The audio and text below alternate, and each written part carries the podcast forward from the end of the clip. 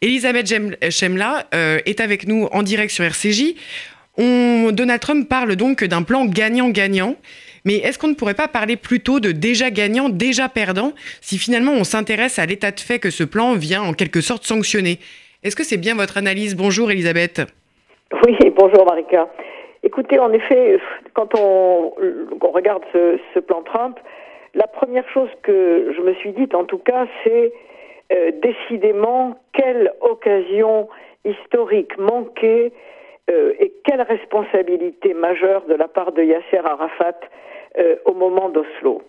Parce que il y avait là quand même pour eux une opportunité exceptionnelle d'obtenir non seulement un État, mais avec une partie de Jérusalem pour capitale.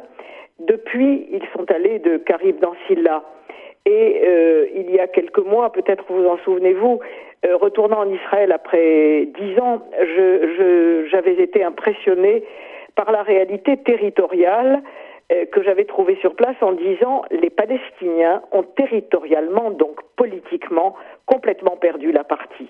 Alors ce que le plan Trump vient dire aujourd'hui, c'est quoi?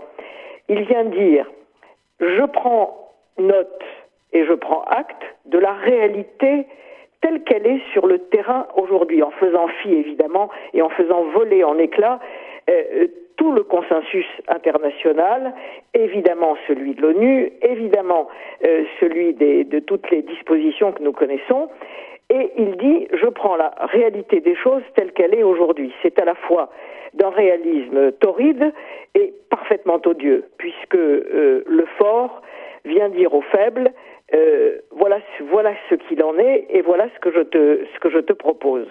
Et tu ne peux plus sortir de là. C'est un piège terrible qui est tendu aux Palestiniens.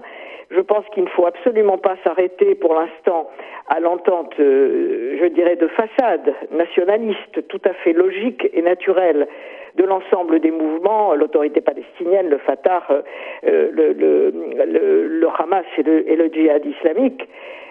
Au fond, qu'est-ce que peuvent faire aujourd'hui les Palestiniens face à ce qui est proposé là? C'est ça, la vraie question. D'ailleurs, c'était notable jusqu'à présent, euh, comme d'ailleurs à propos de l'ambassade américaine installée à Jérusalem, on, on aurait pu s'attendre à un soulèvement des foules qui n'a absolument pas eu lieu. Bien sûr, il peut arriver. Personnellement, je n'y crois pas beaucoup.